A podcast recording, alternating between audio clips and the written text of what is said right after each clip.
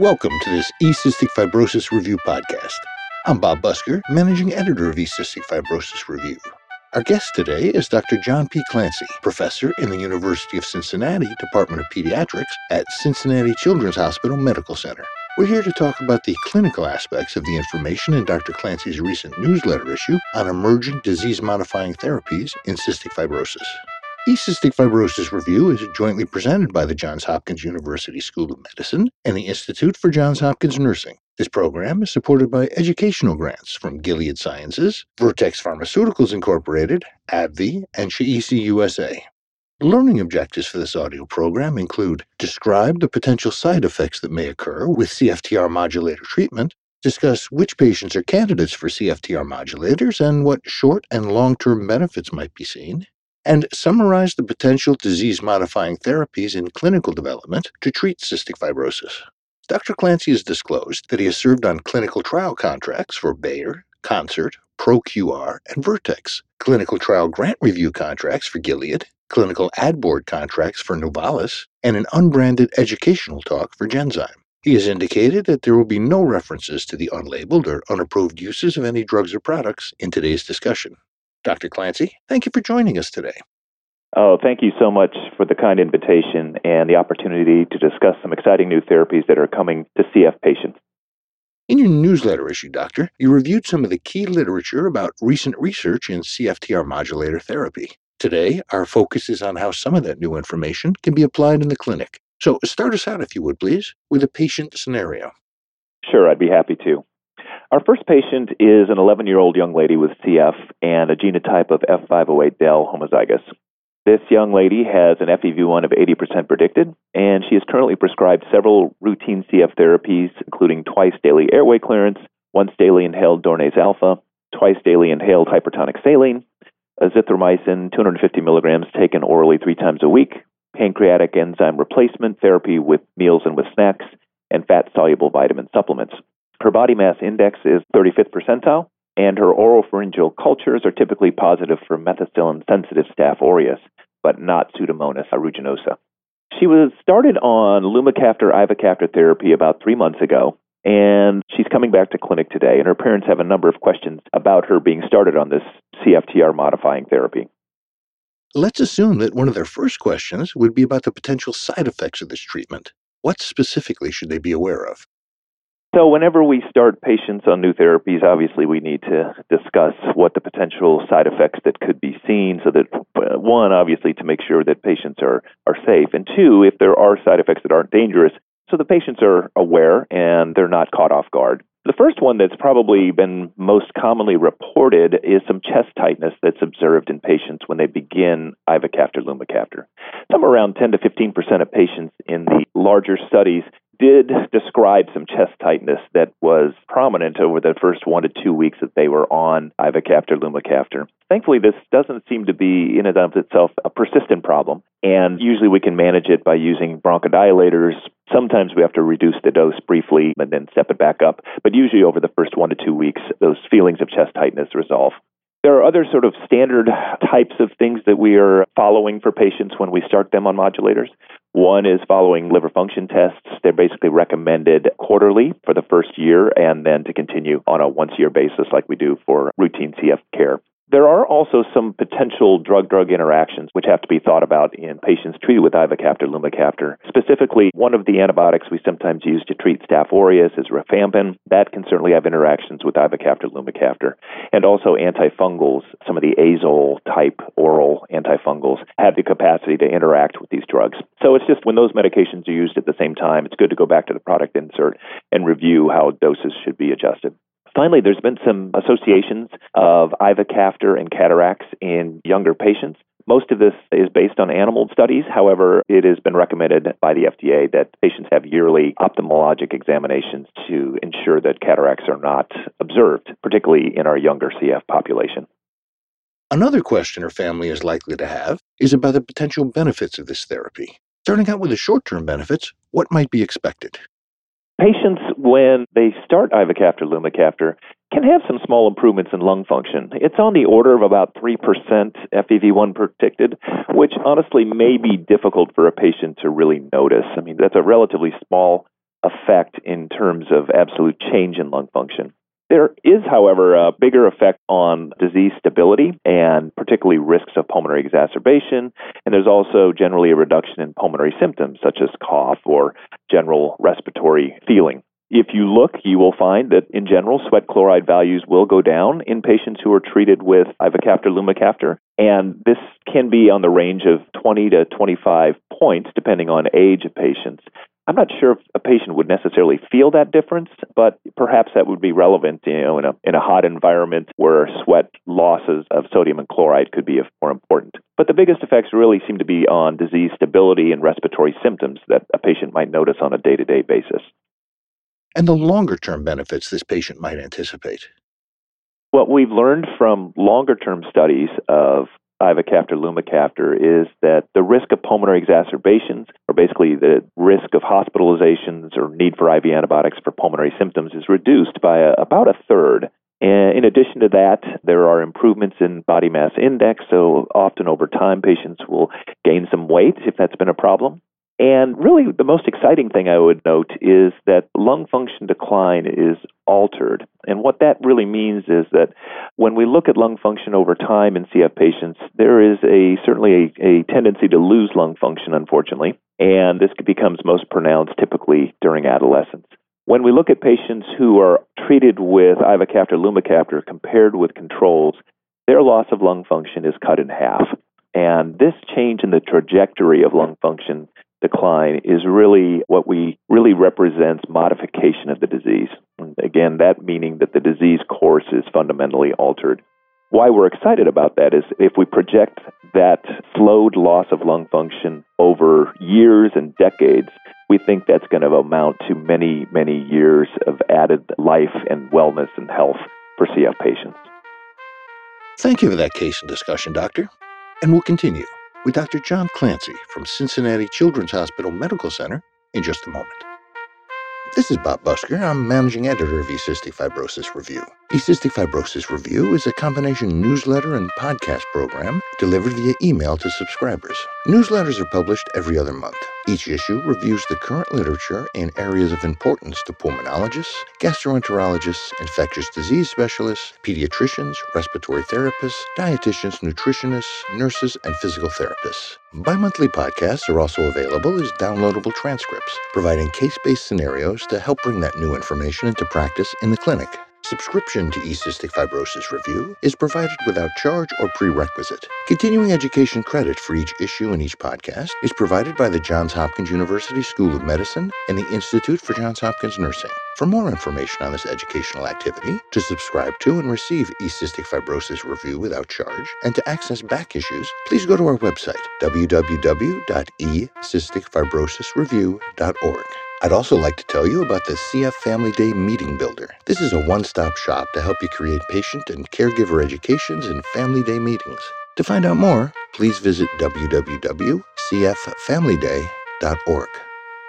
Welcome back to this eCystic Fibrosis Review podcast. We've been talking with Dr. John Clancy from Cincinnati Children's Hospital Medical Center about current and emerging disease modifying therapies in cystic fibrosis and how some of the new information presented in his newsletter issue can affect clinical practice. Uh, so, to continue in that vein, Doctor, please bring us another patient scenario. So, I'd be happy to. Our next patient is a six year old young lady with cystic fibrosis and a genotype of G551D N1303K. This patient has an FEV1 of 92% predicted and is currently prescribed several routine CF therapies, including twice daily airway clearance, once daily inhaled Dornase alpha, inhaled hypertonic saline with colds, pancreatic replacement enzymes with meals and snacks, and fat soluble vitamin supplements. Her BMI is 45th percentile, and her oropharyngeal cultures are typically positive for H. influenza. She does not grow either MRSA or Pseudomonas. The considerations for starting ivacaftor in a patient like this. What's important for clinicians and families to know? So we've gained a fair amount of experience with ivacaftor over the last five years, and I think most of us in the CF treating community feel quite comfortable starting this medication. There are some things that are recommended.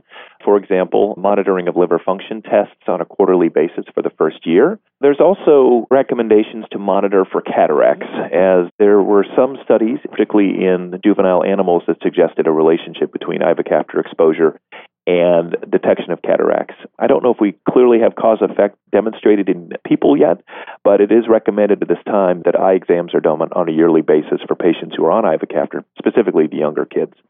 It is important to remember that the medication works best if taken every 12 hours, and it also is really important that patients take this with some fat. It doesn't mean they have to eat a lot of fat, but usually something small, such as cheese or crackers with peanut butter or perhaps yogurt or something along those lines, to really help with the absorption, because this can really have a pretty profound effect on how much drug actually is available in the bloodstream to be able to do its thing and, make and the potential benefits of ivacaftor. What might the parents expect to see in their six year old? Ivacaftor has really been shown to be a pretty profoundly effective medication in a number of different mutations. And I would expect that this patient who has a gating mutation that's there, that G551D, would really receive some pretty significant benefits. First of all, patients who start ivacaftor typically see an improvement in lung function very quickly within the first several days to weeks. And depending on the baseline lung function, it can be as much as 10 to 15 percent. Obviously, this isn't universal, but it's certainly something seen in the majority of patients. In addition to that, weight gain and increase in BMI are also typically seen relatively quickly over the span of several weeks to a few months.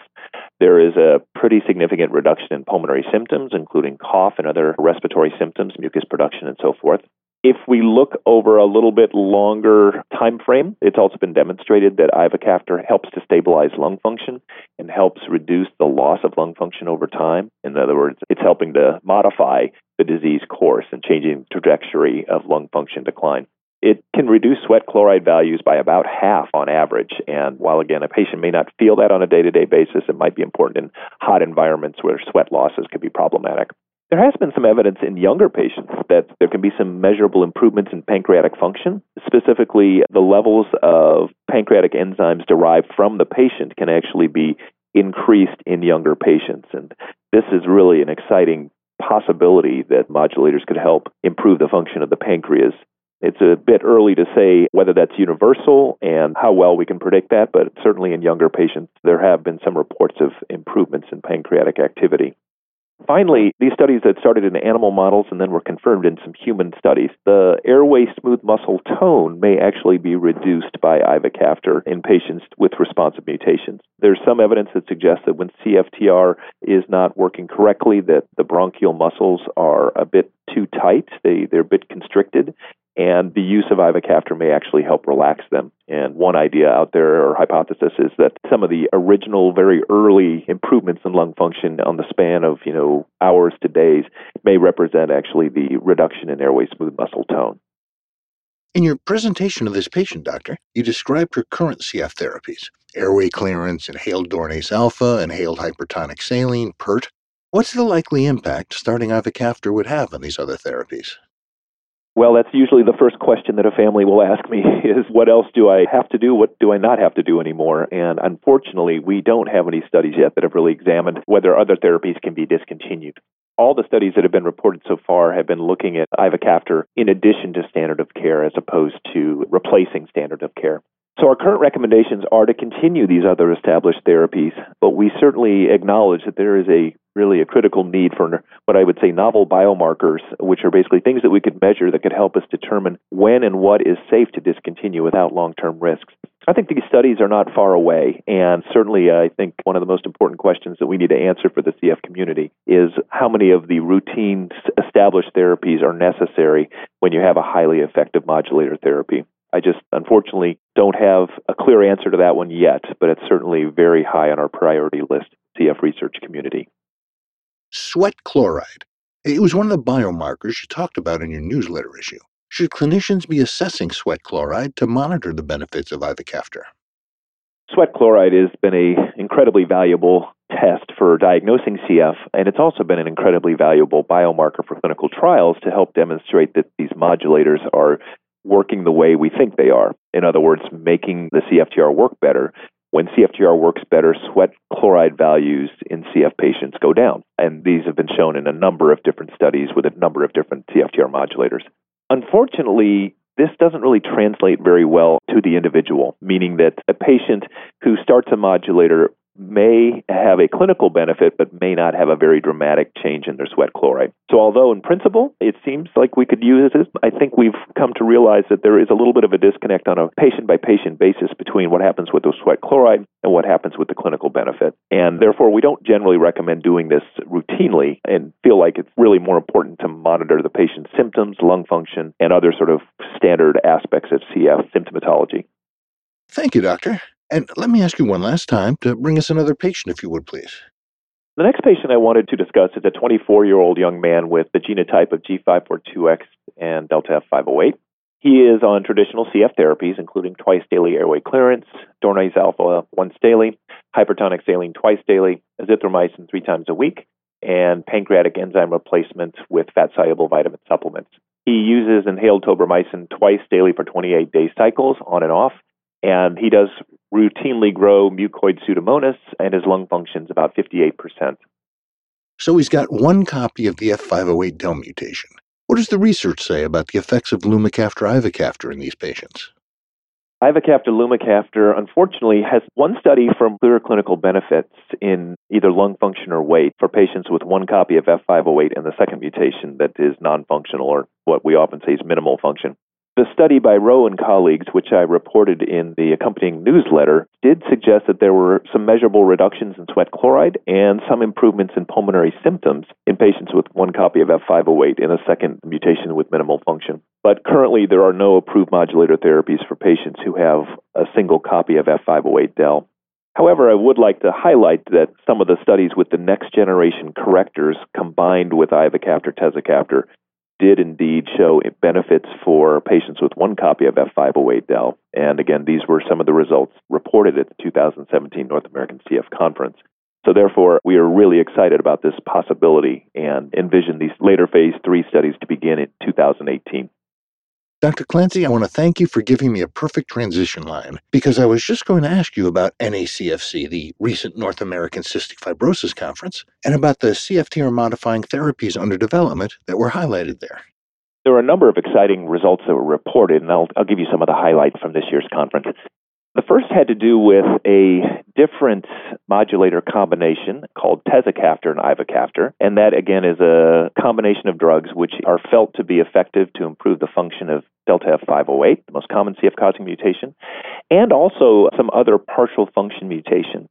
And there were two studies that were reported. One was looking at the activity of that combination in patients who had two copies of the F508 mutation, this was a large phase three study, and the results indicated that compared with placebo, the combination of tezacaftor and ivacaftor improved the lung function on the order of 3 to 4 percent and also reduced the risk of pulmonary exacerbations. So, in many ways, it looked similar to what was seen with ivacaftor lumacaftor.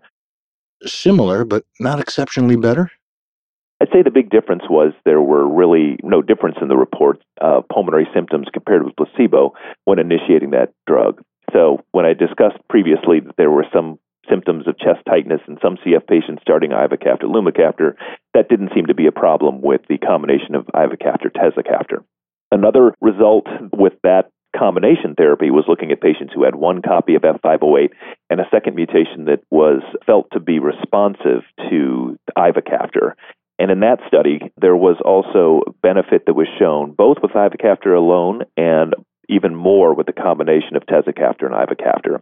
Why that study was exciting is really because it's the first time that we've had one medication that's really targeting both of the CF causing mutations when they're not the same. And so the tezacaftor ivacaftor combination helps the delta F508, while the ivacaftor is felt to help that second mutation that had some ivacaftor responsiveness.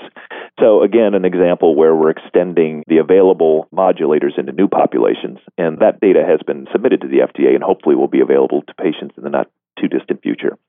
Building off the success of the tezacaftor ivacaftor studies, were studies with a new generation of medications that are called next generation correctors. And specifically, we know that the F508 mutation is really difficult to fix. It has problems with folding, it has problems with opening, and it's not very stable when it's at the cell membranes. So when we use drugs such as tezacaftor and ivacaftor or lumacaftor and ivacaftor to improve the function of F508, we are still pretty far away from normal levels.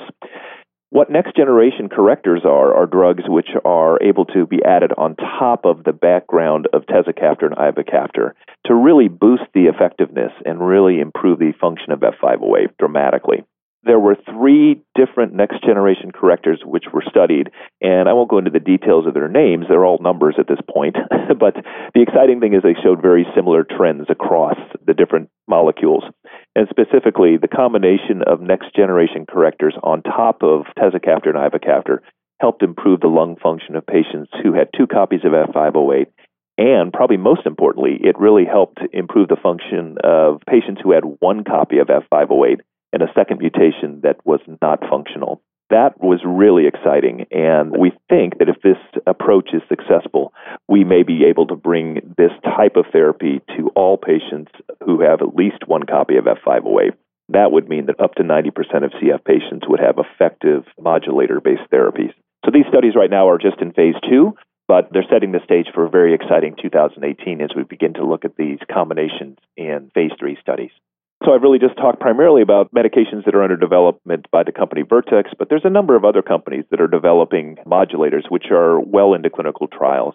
And these include Bayer, Galapagos in collaboration with AbbVie, Flatley Discovery Lab, and Novartis. And there were reported results from many of these. They tended to be earlier phase studies, but they provide evidence that indeed we are going to have a variety of different modulators available over time as these drugs continue to be worked through their studies. Finally, I wanted to highlight one last approach, which was a bit different. Modulators are basically pills that we take by mouth that help to improve the function of CFTR proteins. Another approach is using RNA antisense therapy. And what this is, is an inhaled therapy which helps to make the RNA templates work more normally and produce a functional CFTR protein. And a company called ProQR has been looking at a RNA antisense therapy that is targeting F508. And they provided data indicating that there was safety and a well tolerated approach that was only taken three times a week. And when looking at different subgroups of patients treated with inhaled CFTR RNA antisense therapy, they were able to demonstrate that there were some improvements in lung function and symptoms. These effects were uh, pretty exciting, but the caveat is, though, these are pretty small studies. And so we look forward to them moving into phase two, which will really be more definitive to determine whether this approach is able to really lead to clinical benefits. I think we're excited about this because, at least in principle, this approach could be tailored to different CF causing mutations and therefore might be an option for patients who are not candidates for the modulators that are in development. So, all in all, Doctor, what do you see happening over the next, uh, let's say, three to five years in the development of CFTR modulator drugs? Well, I hope you can appreciate from some of the studies that I've highlighted that there is an awful lot of research going on seeking to improve current modulator therapies or extend them to new populations. I would predict over the next few years, the CF community will be seeing several options that are going to become available in terms of CFTR modulators, including some novel correctors of F508del, additional potentiators that may be chosen or added to background therapies, and potentially other therapies such as agents that improve the function of CFTR mutations caused by premature termination codons or stop mutations, and agents that may actually increase the amount of available CFTR that modulators can then act upon. And these types of drugs are called amplifiers. These last two approaches are earlier in development. The studies of premature stop mutations are mostly in the laboratory right now, while the studies of amplifiers have begun to get into early phase one studies in CF patients. Due to the complexity of the F508del mutation, it looks like optimal benefits will require the addition of add on correctors, such as next generation correctors, which were discussed earlier. Finally, next generation correctors may also be effective for patients who only have one copy of F508. Therefore, I think putting this all together, I think there is a very good chance we'll have highly effective modulator therapies available for well over 90% of CF patients. And a follow up question, Dr. Clancy. It looks like we're entering a world where all different kinds of CFTR modulators will be available. How should a clinician determine what's the best option for any given patient? Yeah, that is a great question. I think that's going to be one of our more exciting opportunities and challenges in the coming years.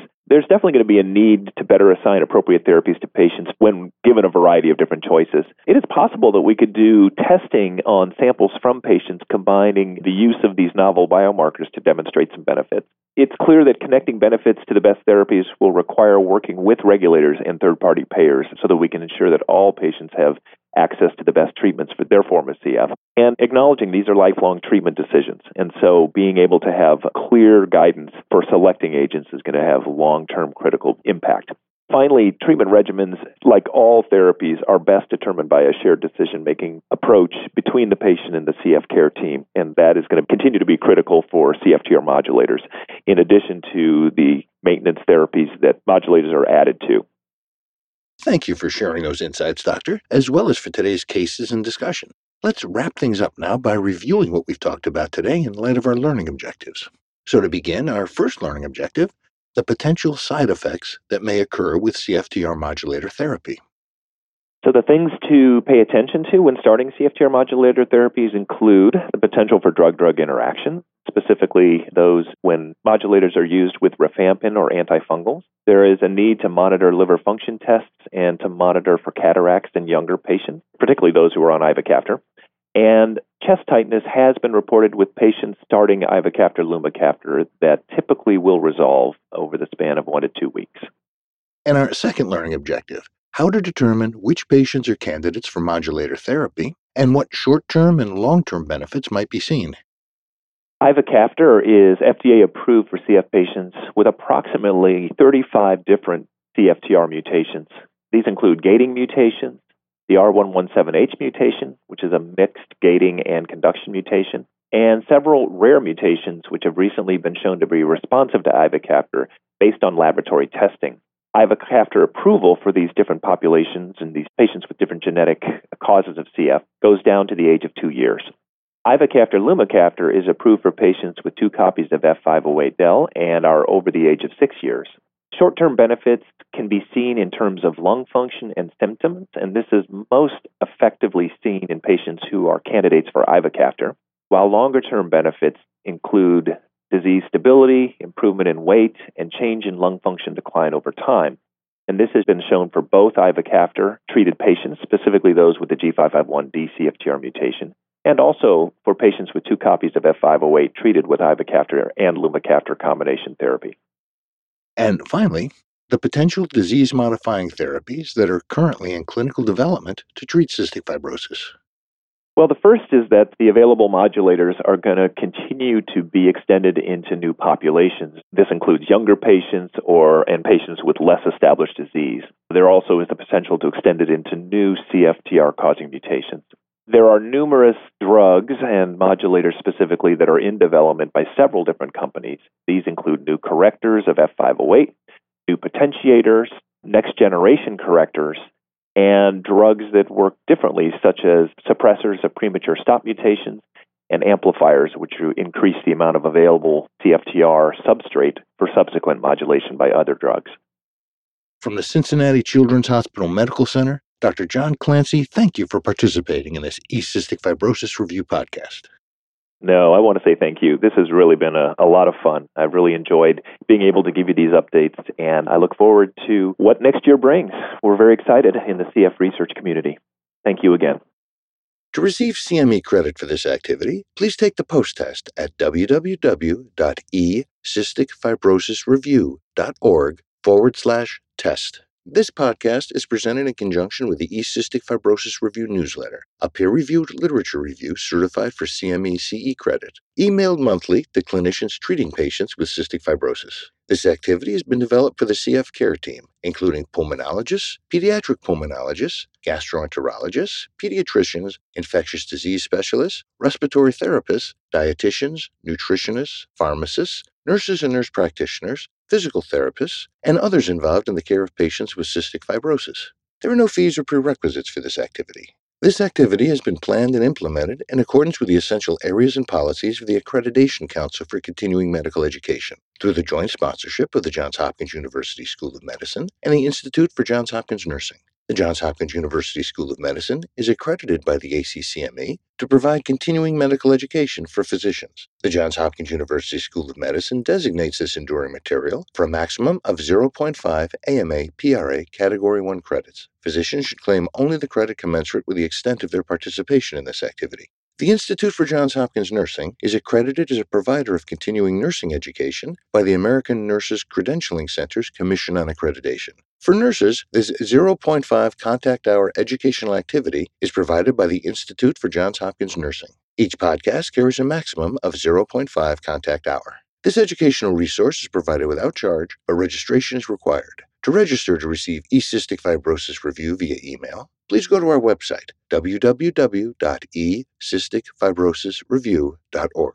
The opinions and recommendations expressed by faculty and other experts whose input is included in this program are their own. This enduring material is produced for educational purposes only. Use of the names of the Johns Hopkins University School of Medicine and the Institute for Johns Hopkins Nursing implies review of educational format, design, and approach. Please review the complete prescribing information for specific drugs, combinations of drugs, or use of medical equipment, including indication, contraindications, warnings, and adverse effects before administering therapy to patients. E-Cystic Fibrosis Review is supported by educational grants from Gilead Sciences Incorporated, Vertex Pharmaceuticals Incorporated, AbbVie Incorporated, and Chiesi USA Incorporated. This program is copyright with all rights reserved by the Johns Hopkins University School of Medicine and the Institute for Johns Hopkins Nursing.